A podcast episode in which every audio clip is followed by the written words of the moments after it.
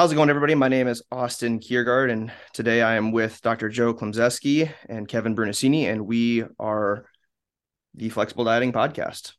We're going to talk about flexible dieting and all the aspects that entail of it. So, today we're going to talk about a popular topic weight loss plateaus, plateaued weight loss, whichever you prefer. I don't know about you guys, but I feel like I have this conversation every day I have worked in a fitness facility for just shy of 10 years. And every single day, I talk to at least one person that comes to me and they're like, I, just can't seem to lose weight. I've done everything. I've ate 1300 calories, 1200 calories, 1800 calories. I'm doing cardio six days a week. I'm doing X, Y, and Z. And I just can't seem to lose the weight. And the same conversation every single day with different individuals, I always talk to them about a lot of things. There's a lot of questions that come to mind. What are you eating? Like, what are food sources that you're eating? Are you truly in a calorie deficit? Are you tracking? Yes or no? If you are, what ways are you tracking? Are you eyeballing it? Are you using the hand, fist, thumb method? Like, what are you using? Are you scaling it? Then the next one, how long have you been in a deficit for? How long have you been exercising and doing all these things for? Obviously the answers are different and the answers vary. And I know you gentlemen know that there is a physiological reason behind this. Hormones change. Earlier in a different podcast, we talked about the metabolic switch. There's a lot of variables. So I want to start with Joe. Joe, in your experience, how have you approached this with with your clients in the past and how have you explained this to them physiologically what is happening well, like you said, it is an everyday occurrence, and I, you have to first of all wipe away any cynicism as a coach and as somebody undergoing this. You just have to realize, okay, something is going wrong. Don't automatically assume, oh, it's my body, it's my metabolism if you are not losing over a consistent amount of time, and that's something important you said, Austin, you know, how long have you been in deficit?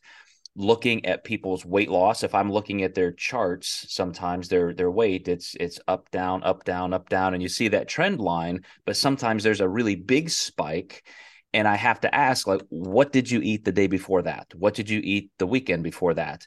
Because there is a reason the weight is up even if it's not necessarily body fat. We talked in the podcast about the metabolic switch could be could be stored carbohydrate intestinal mass a little extra sodium all of that sleep change but if you are not losing over a, a, an amount of time that you should be losing, by definition, you are not in a calorie deficit.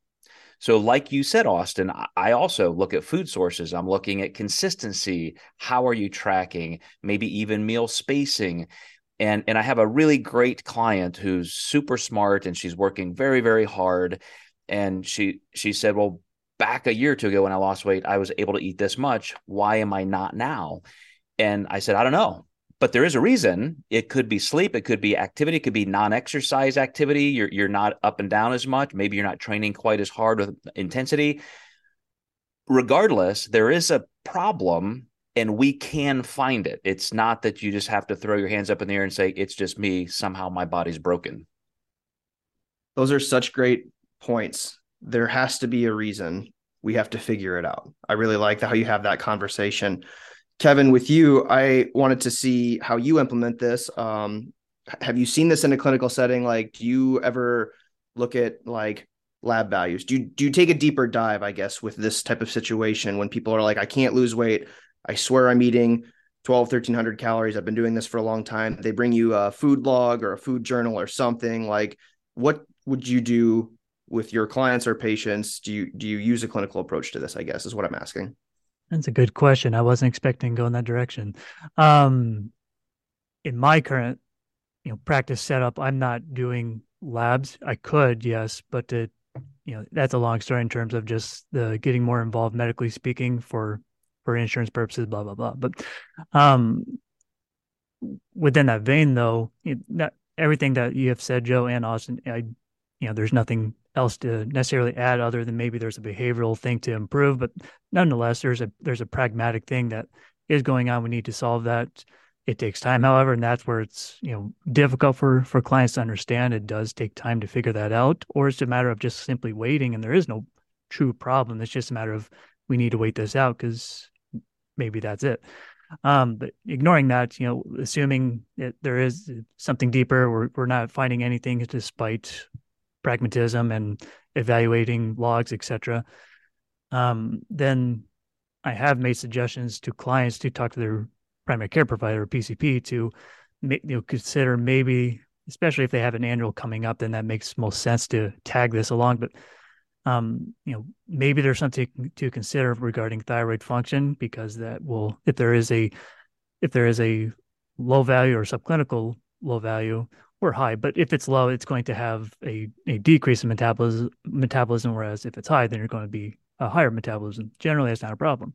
But if it's low, then that can certainly be a metabolic issue of which it needs to be treated, of which then, you know, you know, we clearly have a, a an answer to likely what's going on without just keep continuing to slash calories. That's not unlike us, anyways, but just that's the general assumption is just continue lowballing the calories until they're at nothing. And, you know, eventually that should do it.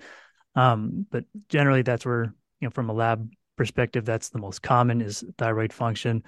There, um, there can be some, you know, sexy labs that can check things, but honestly, generally for most individuals, it's going to come down to a thyroid function, and most of the times, it's still pretty normal. There is uh, even if subclinical, while that is a, an influence on things, that's not does that doesn't necessarily mean it needs treatment. If there's symptoms, sure, but if there's no symptoms, it's a then it's a matter of you know talking with the client.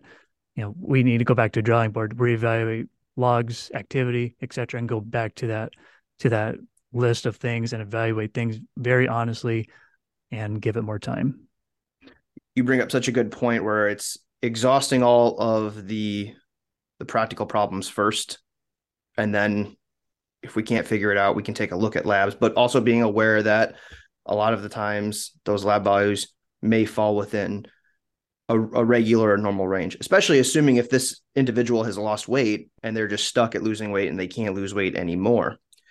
But to go and continuing with this plateaued weight loss the other thing I like to talk to these individuals in the gyms or my clients or whoever that's struggling is I bring up a topic that tends to get to be a little sensitive. So try to approach it with care, but I talk to them about reversing out, reverse dieting, getting out of a calorie deficit because probably eight, nine out of 10 times when I talk to these individuals, they've been in this calorie deficit or stalled weight loss, which to Joe's point means they're probably not in a deficit anymore, but they've been stuck at these lower calories for a very long period of time. So I bring up the point of adaptation. Their body is now probably adapted to this.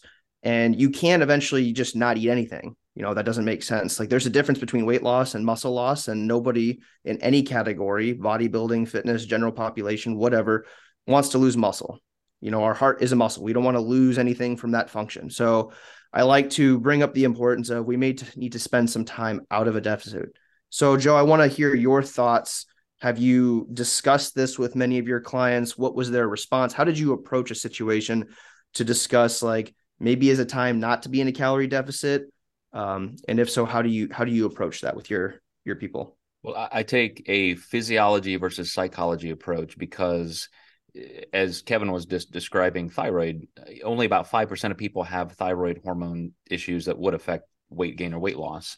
But yet, e- even if somebody is is medicated with something like levothyroxine, it doesn't necessarily mean you're going to start losing weight aggressively. It just kind of brings you up to a normal state. You may feel even hungrier with that. So, you know, certainly look at all those physiological things, including what you just said, Austin, which is if you have been really pursuing this hard and your body composition is already very low, body fat levels are low, then you could be going through some kind of adaptive response. But research also shows that to be very, very resilient. So, most people in a calorie deficit who just come back to maintenance levels, even if it's a pretty quick increase over the course of a week or two, research has shown thyroid hormone to come back up instantly back to normal baselines. So even that is in indicative of well maybe if something is just not happening here that we're not discerning well your perception of hunger cues and how much you're eating something may be making this more of a behavioral issue And we just need to take a time out and say, this is not the right time for you to focus on this. What else is happening in your life? What kind of stressors? What's your family situation right now that may be making this just freaking impossible? And we need to catch our breath, regroup, and then maybe start again. So, not so much because I think there's some kind of metabolic issue, but clearly something else is preventing them from really diving in headfirst. Those are great points. Kevin, I want to throw this to you with let's say, okay, like to Joe's point, we've had that conversation. Where where should we go from here? Where should we we need to do something different? Um, clearly, like this isn't working, and there's some other things going on. We need to take action. We need to get you out of a, a deficit or to maintenance at least temporarily. Like, where do you go from here, Kevin, with with your clients? I firstly want to make sure the client knows that there's not. I don't want them to have any guilt because of the transition or the discussion to transition out of a current active weight loss. Um, I've had the conversations plenty of times frankly, I've lost clients in a long. You know, I've lost clients just by making this recommendation, just from an ethics standpoint. Of you know, it's another conversation of continuing to just plow them down with lower calories from past experiences. I, to, for me to continue that just seems it's unethical to continue with that rather than to actually have a reversal transition from chronic dieting. But um, you know, clients need to understand you know the there's no guilt associated with this. This is more or less normal or it's expected. You're going to have adaptation eventually inevitably. And what separates us i would say i'm biased with, with other programs and coaches is that we we know that there's going to be a transition. There needs to be something after weight loss or you know there needs to be some break because it's way too easy to just say you've met your goal or you're discouraged. See you later. And then not have any system for after effect that's why there's a lot of recidivism because of that lack of coaching and teaching support, etc. But um, to continue to prevent going down all these rabbit holes, you know, they need to understand and have some self compassion there. But first thing is to really teach them what to expect because there might be some transient upswing in weight as they as they have increases in food, and they need to understand that's not. It, there might that will probably be the case, but it's not and we don't want to get to anywhere to where they have been. We're going to maintenance to transition to hold, to pause there, and then very slowly, incrementally increase to a point where they're comfortable. But you know, the goal is metabolically getting back to more maintenance, healthier levels, so that and they stay there for some time. That way, the event, the eventual goal is when they re-diet or go back into active weight loss, they are starting at a higher point without having to go to such drastic low calories to have the same progress or same predictable process progress, I should say. That's so great and a great way to kind of wrap everything up is, you know, also like you said, like no guilt, having self compassion, and um, tying back to what Joe said in the metabolic switch podcast is if if the option is to reverse temporarily and get to maintenance, there might be some residual retention that we may see, which might be a little bit of weight increase, but we have to understand that that's not necessarily body fat that we're increasing and that we're doing this with a purpose. And so to kind of wrap everything up and to tie everything around you know if someone is struggling and not losing weight we need to look at all of the factors stress sleep food sources food frequency training duration personal lifestyle factors things that are going on outside of our control what all of these things and things that are going on within of our control and then deciding if we need to take a, a different step and being okay with that. So I think this is a, a, fantastic topic. I'm really glad that we did this. I think a lot of people are going to get a lot of useful information. So I'm excited uh, to hear everybody's responses, and uh, we're going to look forward to seeing you guys in the next podcast.